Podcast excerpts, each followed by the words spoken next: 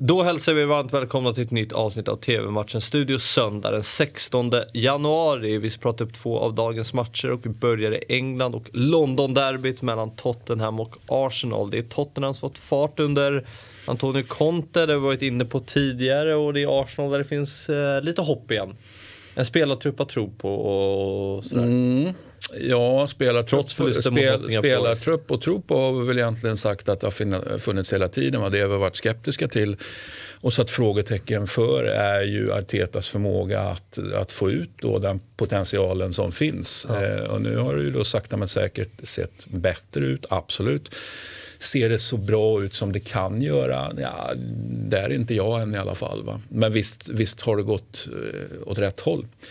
Eh, sen är det inte utan att man blir lite fundersam nu när, när eh, Arteta då har, har handplockat och sagt att det är en spelare jag vill ha i januari och det är Artur. Så den kan du fundera på. Spännande spelare. Bra spelare. Ja, bra spelare. Ja, bra spelare. Eh, men varför tog han inte plats på ett annat sätt i Barcelona? Varför tog han inte plats på ett annat sätt i Juventus? Eh, betyder det någonting att med Tor, eh, Arturs eh, mentalitet, eh, att, det, eh, att inte den är bra helt enkelt? För att vi rent speltekniskt tyckte vi oss ha sett för tre, fyra, vad vet jag, fem år sedan liksom att det här är en bra fotbollsspelare. Till och med riktigt bra.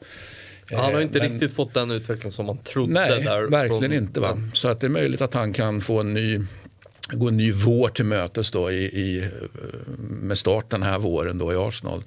Men eh, det är inte utan att jag är eh, ur ett Arsenal-perspektiv lite orolig för, för Artur här. Kan han liksom komma till de brittiska öarna och kriga på, på, på de brittiska mittfälten? Ja. Ja.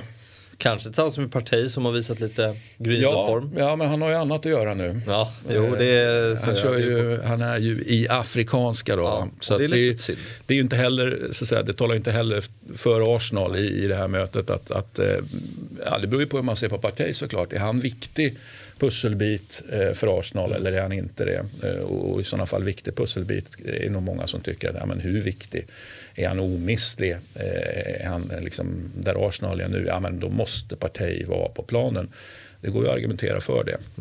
Så att en sak som då talar mot Arsenal, jag, jag tycker att det är ganska tydlig jag tycker Tottenham är, är, är klar favorit här, va? vilket ju eh, kan Klar vara skönt för Arsenal på ett sätt. Och nu, nu är det ju liksom ett superhett derby. Ja, verkligen. I, i, inte bara i, ett, så att säga, i Stor-London utan de, de är ju grannar dessutom. Så, att de, eh, så, så, så, så anspänningen kanske är väldigt hög i alla fall. Va? Men, men jag tycker ändå att man, man ska kunna spela lite avslappnat här för att vara ett derby. Arsenal. Jag tycker pressen finns på Tottenham för man har ju visat ja, under Conte liksom att ja, men nu, nu går vi in och försöker spela fotboll, det vill säga vi, vi går in och, och verkligen kör. Eh, och, spelare som har man känner bara visat jävligt taskig attityd. Till exempel Kane.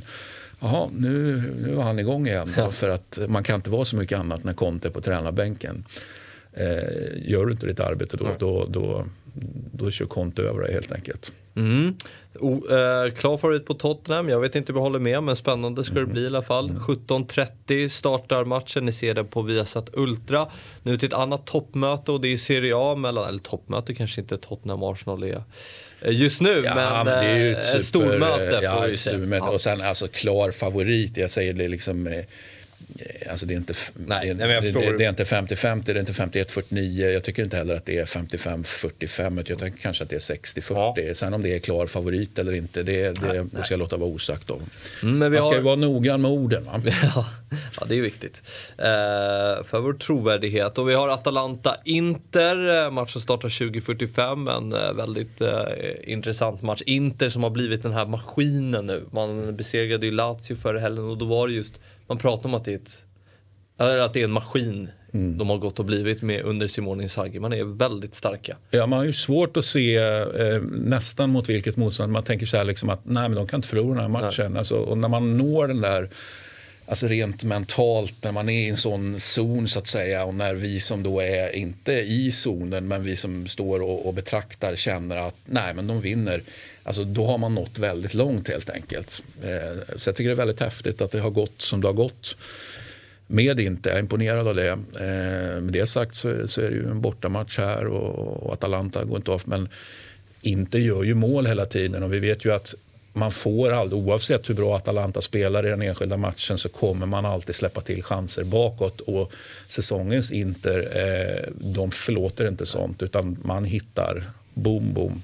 Många som kan göra mål också. Det spelar ja, liksom ingen roll vilka Hela laget, ja, mer eller mindre. Precis. Så det, det, I fjol var man ju mycket mera kändes ju som att man var väldigt mycket mer beroende av, av Lukaku. Mm. Att han då liksom, ja men mycket bollar gick på honom och så vidare. Nu, nu är det ändå på ett lite, lite annat eh, lite annat sätt. Då. Så det kan ha varit ett genialt byte där va? från Lukaku mm. till Dzeko. Mm, ja, det håller jag med om. Eh, åtta raka segrar har Inter i Serie A. Åtta poäng skiljer lagen åt mellan eh, mm. inför den här matchen. Kommer det vara elva när vi summerar den? Ja, men det tror jag. Samtidigt så vet ju både du och jag att med åtta raka segrar, eh, det talar ju för att det inte blir nio raka segrar. Mm. Hur? Alltså, jag, jag, brukar ofta försöka ja, vända, vända på de här grejerna och, så, och, det kan jag tänka mig att göra även här. Va? Men jag tror att åtta blir nio. Så, man har ju fortfarande liksom flås i nacken. Det är ju inte så att man ja, nej, men det, det, det, är ju ingen eh, liksom, City 10 poäng ner till tvåan grej. Va? Utan här, här, måste man ju, här finns, kan man ju liksom inte slav på takten. Nej. Utan det, det, är bara att fortsätta och eh, takta på så att säga. Mm. 20.45 startar matchen och ni ser den på Simor Fotboll. Eh, det var allt för idag men TV-matchens studio är givetvis tillbaka imorgon. Vi ses då, hej!